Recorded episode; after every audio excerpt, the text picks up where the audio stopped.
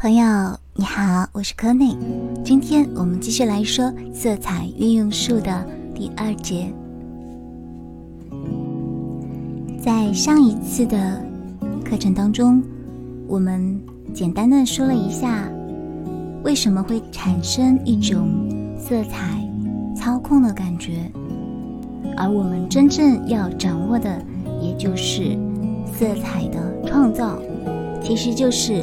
色彩的设计，我们也说了很多常见的色彩的一些运用的搭配的方法，像这些，相信大家已经去做过一定的了解。那么今天我们主要讲的就是关于色彩创造的这个部分。首先，我们要回顾一下。在上一次，我们曾经跟大家提到了个人的色彩设计，它其实是有一个发展的过程的，而这个过程呢是色彩的基础阶段、色彩的搭配、色彩的策略，还有色彩与情感的表达。而在色彩基础的这个阶段呢，就需要学习。一些系统的关于色彩方面的知识，其实我们平常的时候，在很多网站听到的一些关于色彩方面的课程呢，都是属于色彩的基础知识这个范畴。但是，了解了色彩的基础，了解了这些内容，并不一定能够去创造色彩。并不一定能够做好色彩的搭配，这是为什么呢？这就是因为色彩的感知和色彩的设计，它是两个不同的内容。我们在做色彩的设计的时候，其实最最基础的一个就是，你看你的色感是怎样的。我们会发现有些人他的色感好像会比较的好一些，而有一些人的色感呢就相对来说弱一些。在这里呢，我给大家推荐了几个关于色彩能力方面的测试，可以供大家去了解一下自己的一个。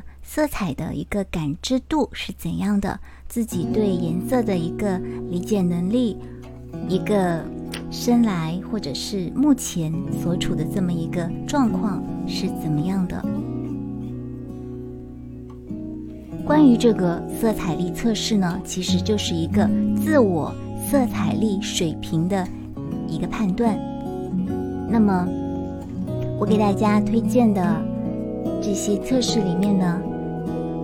其中有几个是我个人觉得还蛮有这种可以来启发，或者是来告诉你目前的这么一个状态的。一个呢是潘通的色彩智商测试，大家可以看一下。在这里呢，我把这个界面打开来给大家看一下。然后呢，你需要按照上面的提示来完成它的这么一个色彩的排列顺序。然后呢，它会告诉你最终的一个分数。在这里呢，你要看到有一些测试它的分数是越高越好，而有一些测试呢，它的分数是越低越好。那在这里，这个潘通的色彩智商测试呢？我之前测的时候呢，他是说，嗯，分数是越低越好。那还比较庆幸我的分数还算是比较低的。那这里呢，不妨你也来做一个这样子的一个测试，但是也不要过分的担忧，说最终的分数可能不是很理想，或者最终的分数得知是非常的好。那这些只是给你一个。自我一个色彩力的这么一个认知，一个告诉你这么一个目前的一个状态而已。你的色彩力其实是可以通过一些先天跟后天的这么一些调整啊，去把它进行适当的改变。所以说，我们不要害怕测试的分数，而这个测试呢，确实是可以给到一些提示。那第二个测试呢，是这个网站，大家可以看一下，也可以在这里做一下测试。在通常情况下呢，嗯，女性她的对颜色的一个感知度呢，会比男性好一些。而相对来说，年轻人的一个感知度呢，会比老年人更好一些。嗯，通常情况下呢，被认为说，在三十岁左右的时候，是对颜色的一个感知度达到一个最好的一个阶段的时候。那随着年龄的增长，也许它的色彩力呢？会有一些下降，但是每个人都不同，不要担心说是不是年纪大了之后自己的色彩能力就会变得很弱，那并不是这样子。如果说你是从事设计方面的工作，相对来说你肯定会比一些没有在从事设计方面工作的人，他们的色彩力会更好一些。如果是长期跟色彩打交道的话，你的色彩力也许会下降的很慢很慢，甚至忽略不计。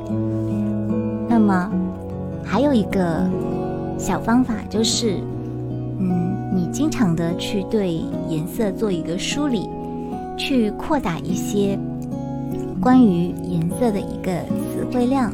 这个词汇量并不是说。嗯，像我们记单词那样子，而是在你去了解一个颜色的时候，尽可能的了解多一些关于它的一些实质内涵，而不是一些很常见的听到的一些对它的描述。那么，对于色彩方面的，你能够达到的这个词汇量越多，相对来说，你的色彩力呢也会。更加的饱满。那么这个呢，就是首先跟大家说的关于色彩力测试方面的内容。关于这个测试，刚刚跟大家提到，就是可以让你对自我色彩力进行一个了解。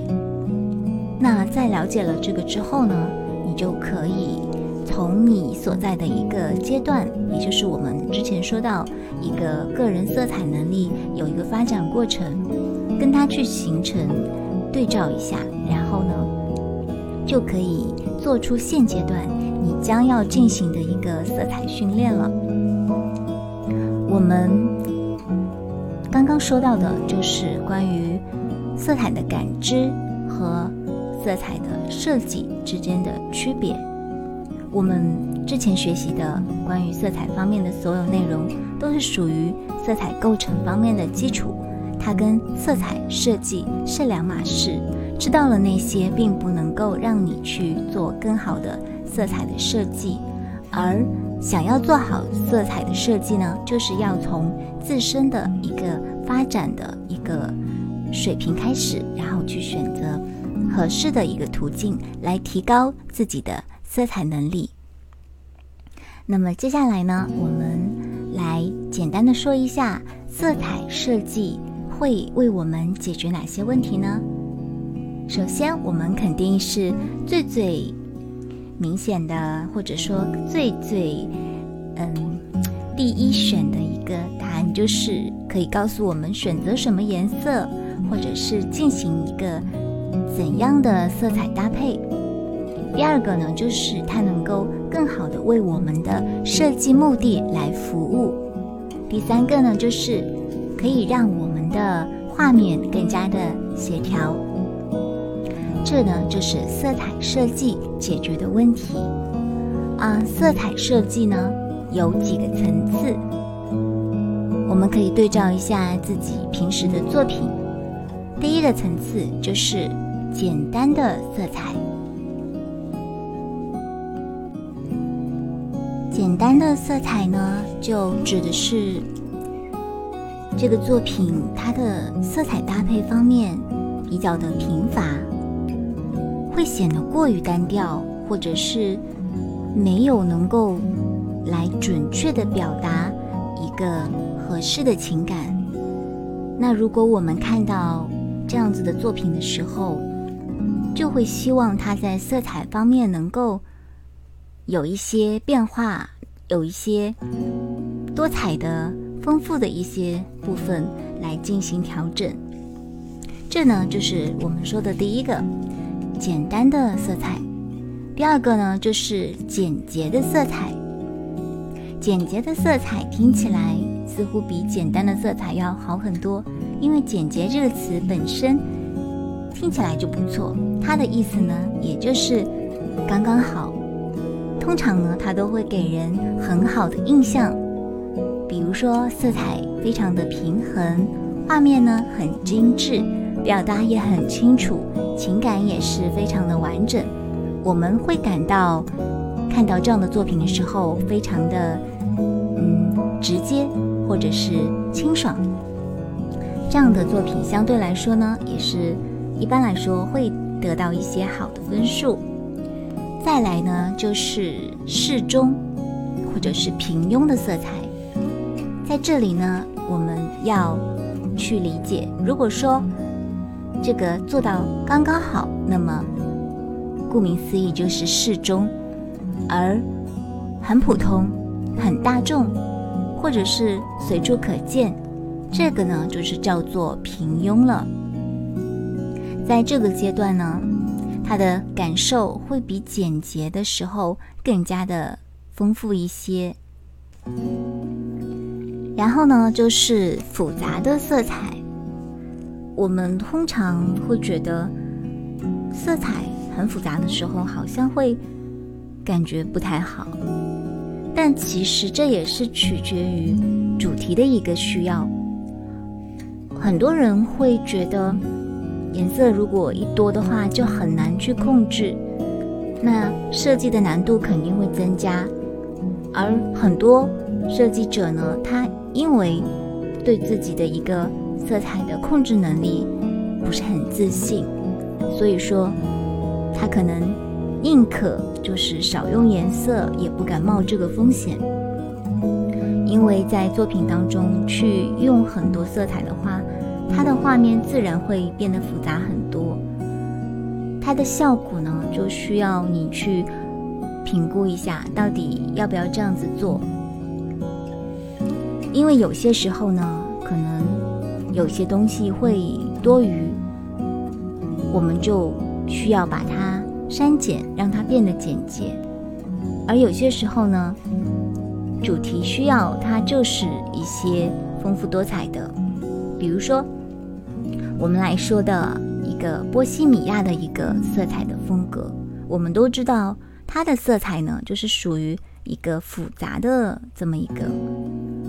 相对来说，因为它是具有一个民族特点的，而它的这么一个色彩组合呢，显然不属于简洁。但是呢，它又是一个具有商业审美的这么一个色彩的。内容，所以说，在有商业需要的时候，这个色彩它就是可以作为一个很好的这么一个风格或者是一个趋势。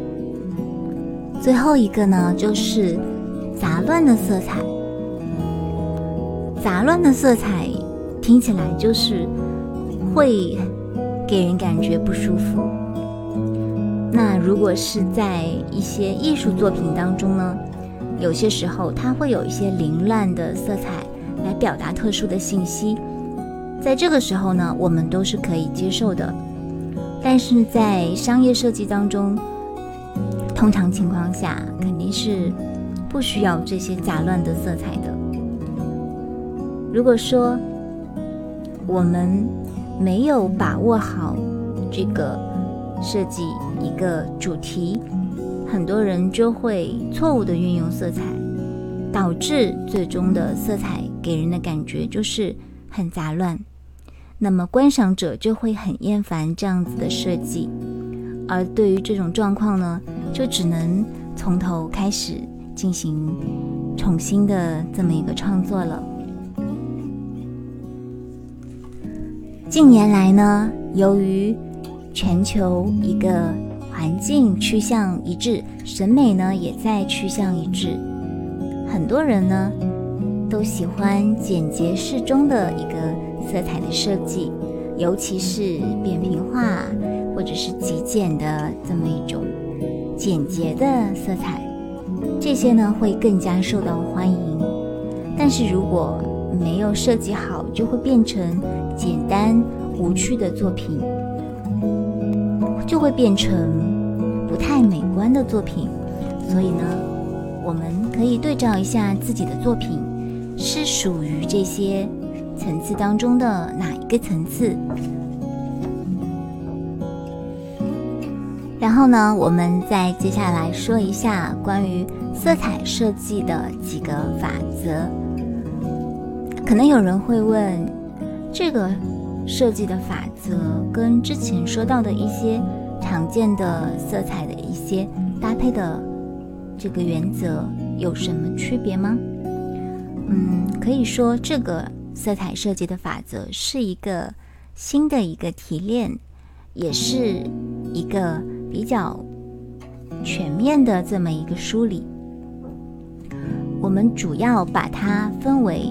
三个法则，第一个呢就是平衡法则，第二个呢就是聚焦法则，第三个呢就是同频法则。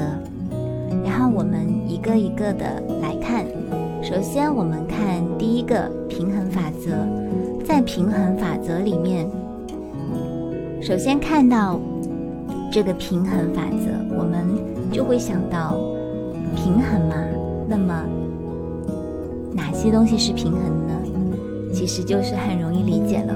在这里呢，自然而然就出现了我们常用的色彩搭配指南，我们常见的互补色、冷暖色，或者是深色和浅色、有彩色和无彩色、花色和纯色，或者是大块的。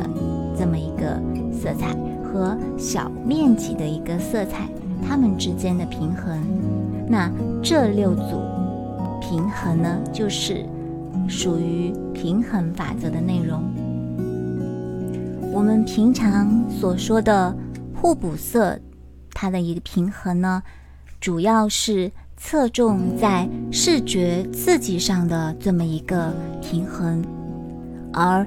冷暖色的平衡呢，则是在色彩情感上的一个平衡；而深浅色呢，主要是在色彩层次方面的平衡；有彩色和无彩色呢，是在综合考虑一个画面稳定性方面的平衡；而花色和纯色的平衡呢，则是综合考虑色彩群组之间的平衡，而色彩的面积大小，它的一个色块的构成呢，则是整个画面它的一个排版或者是布局方面的平衡。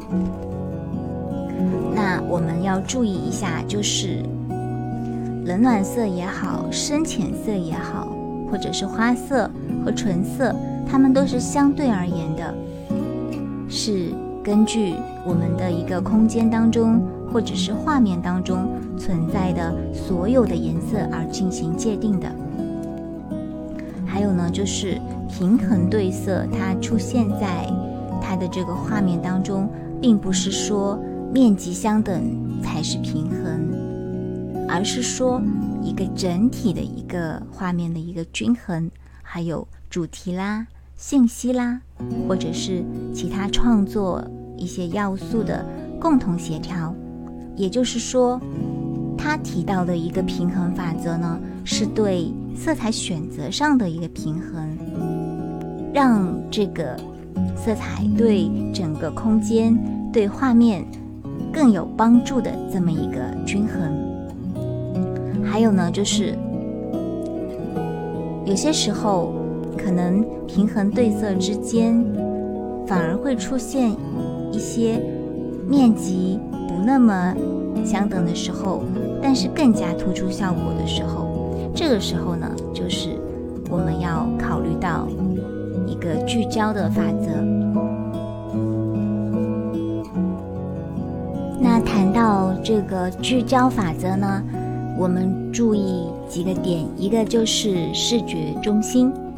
这个视觉中心呢，也就是我们最最常见的一个聚焦法则的内容。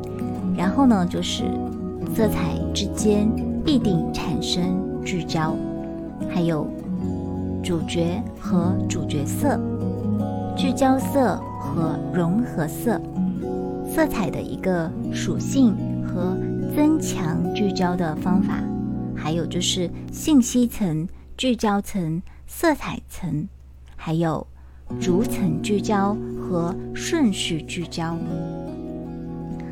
我们刚才说到色彩，它之间必定会产生一个聚焦，所以呢，我们在设计的过程当中要有意识的来设置聚焦。我们都知道，色彩具有一个引导的这么一个特性，但是呢，真正使这个观察的人他们认同的并不是色彩，而是设计师的一个控制色彩的能力。而设计师呢，就是需要足够的去理解画面当中色彩设计的一个层级关系、单个色彩的感知力与支配力等。而事实上呢，并不是色彩来做了这个引导，而是你的色彩能力来做了这个引导。所以呢，我们学习色彩也要从设计的需求角度去出发，不能孤立的来看待这个色彩或者是设计这两个学科，也就是我们刚刚提到的一个色彩的基础跟色彩的设计。不能把它们分开来，而是应该把它们结合起来。第三个呢，就是同频法则。同频法则呢，我们要主要掌握的几个就是相似色、和谐过渡、同色异处、同频于色相一致同频，还有九种色彩同频现象。色彩组合的同频现象，还有同频颜色之间存在呼应并且增强力量，还有就是运用同频规律增加或减少色彩层次。可能乍一听好像会觉得这些特别难理解，那这些呢会在之后给大家进行一定的拆分整理。我们用一些色彩软件来做比方的话，比如说，嗯，像 Photoshop，它里面的一个吸管工具，可以用这个吸管工具来获得上千种颜色的一个色质，但是在颜料盒里调出和想要的颜色，则需要知道每个颜色的倾向，需要加什么颜色，加多少量。才可以使原本的颜色向另外一个方向调和。我们所拥有的这个颜色不是越多越好。有些画家或者是设计师，他们仅仅用几种颜料就可以调出极其丰富的一个色彩的画面，其中会包含上百上千种颜色。所以说，其实绘画调色。对于训练色彩，它的一个敏感度来说是很有帮助的。我们来看同频色彩呢，它其实包含了一个色相、色调一致的情况。还有呢，就是色彩的同频，它并不是说一个简单的重复，而是在韵律或者是节奏上面是一致的。人们从感知画面起会得到共振的感应，并且把它们看作是同一类事物来理。这就意味着，如果不同频呢，那么要么就是聚焦，符合主旨；要么就是突兀，与主旨相悖。所以说，同频色彩对设计的帮助很大。还有呢，就是对于色彩层次的一个增加与减少，它是有一个规律的。我们可以去重点的关注在色相一致的这么一个色彩同频。我们再来看一下刚才说到的三个法则。那其实关于这三个法则的内容是。非常非常的多的，那我们在这个第二次的课程里面，只能够先跟大家说一下有这三个法则，而具体关于每一个法则它底下的那些很多的内容呢，需要再进行一个拆分。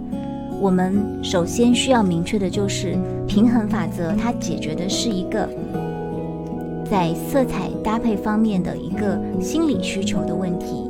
而聚焦呢，这个法则它是解决一个视线导向的问题，也就是色彩的职能问题；而同频法则呢，它是解决一个权衡力量的问题，也就是强调益处